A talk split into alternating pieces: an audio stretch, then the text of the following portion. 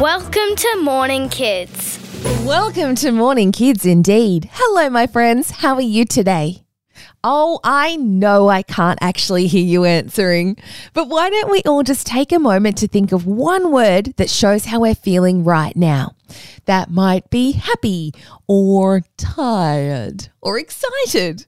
I think my word would be enthusiastic because I'm both happy and excited to be here today. What's your word then? Hmm? Well, I suppose I should introduce myself to our new morning kids friends. My name's Virginia, and it's lovely to meet you all. Now, shall we get on with today's show? Tell us about today. Well, how about you tell me about today? Can you tell me what day it is? Let me sound it out for you. Thursday. Thursday. Did you get it right? The date today is the 27th of October, 2022. And did you know that today is National Black Cat Day? That's right, a day not just for cats, but black cats specifically. And that's because some people believe that black cats are just bad luck, which is not actually true. But it's because of this belief black cats often have a tricky time finding homes. So today's all about celebrating black cats. And if you and your family are thinking of adopting a cat sometime soon, well, maybe you could keep an eye out for a black one. It's Travel Thursday. Yes, the day of the week where we pack our imaginary suitcases and take a trip somewhere, anywhere in the universe. And I'm really excited about today's destination because one of our morning kids friends, Agnes, has written in to explain that she's moving there very soon with her family, and Agnes would like to learn a little bit more about it. So we're going to do just that. We're going to Singapore. Are you ready? Hang on to your hats, folks. Singapore is a very interesting place, and there aren't too many places like it. And that's because it's an island country in Asia and it's surrounded by the ocean. It's so close to another country, Malaysia, that you have to look really closely at the map to see that it's actually an island. But Singapore is also something that's called a city state, which means it has its own type of money and it's in charge of itself. There are about 5.4 million people that live in Singapore, and those people are called Singaporeans. And they have not just one language, not even two, they have four official languages in Singapore, which are Malay and Mandarin and Tamil and English. Malay, though, is their national language, but pretty much everybody in Singapore speaks English. But to say hello in Malay, you would say salam. Could we try saying that together? Salam. Very well done, everybody.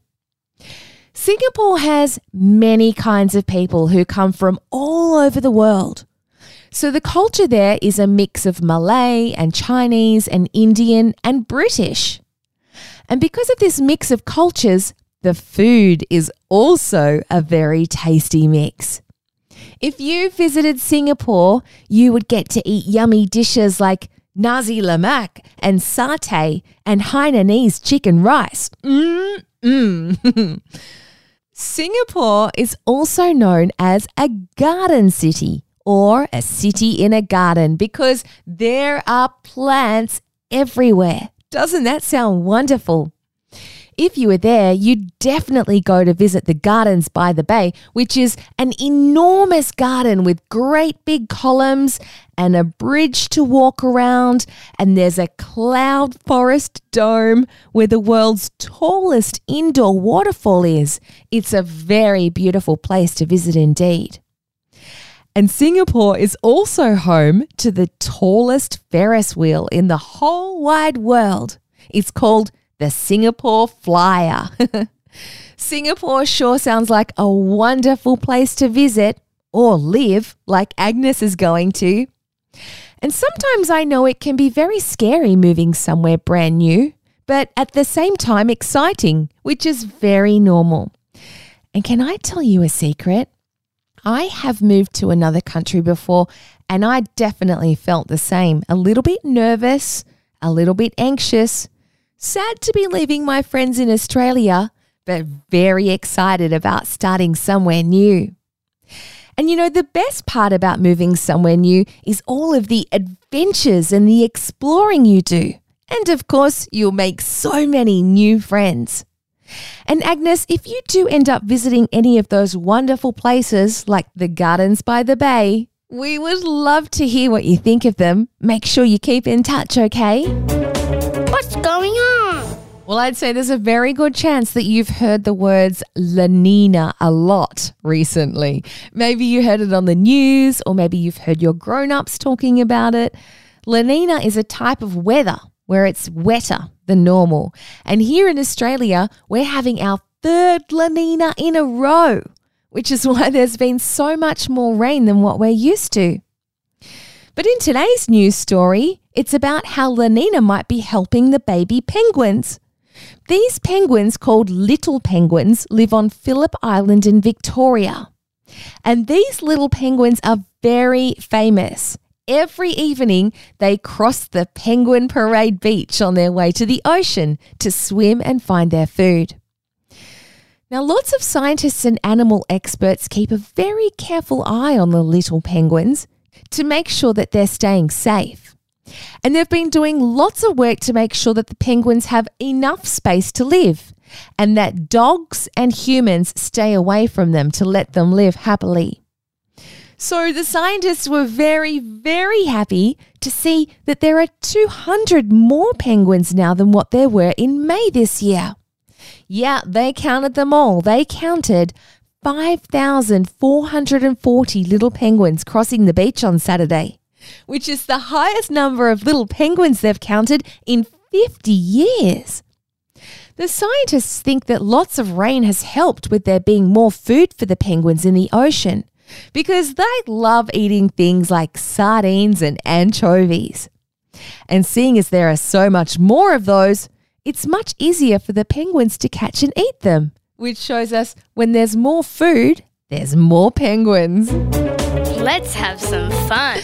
Oh boy, I've been doing a lot of talking today, so now it's your turn to talk. I'm going to ask you two quiz questions, and if you can remember the answer from the show, I want you to shout them out really loud. Are you ready? Question number one What do we call people who come from Singapore? Golly.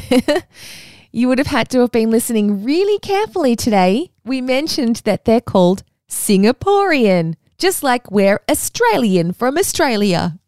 And question number two is How many more little penguins did the scientists count on Phillip Island on Saturday? Ah, oh, you were listening. There were about 200 more penguins. Isn't that exciting? How did you go today? Did you manage to get one or two of the questions right? Time to say goodbye. Well, that's it for today. Don't worry though, we've got one more show to come this week, tomorrow on Figure It Out Friday. And I know that you'll definitely want to listen if you've ever wondered why we celebrate Halloween. Well, friends, I hope you have a fun and joyful day. And remember to be silly and be honest and be kind. And I'll see you tomorrow for Figure It Out Friday.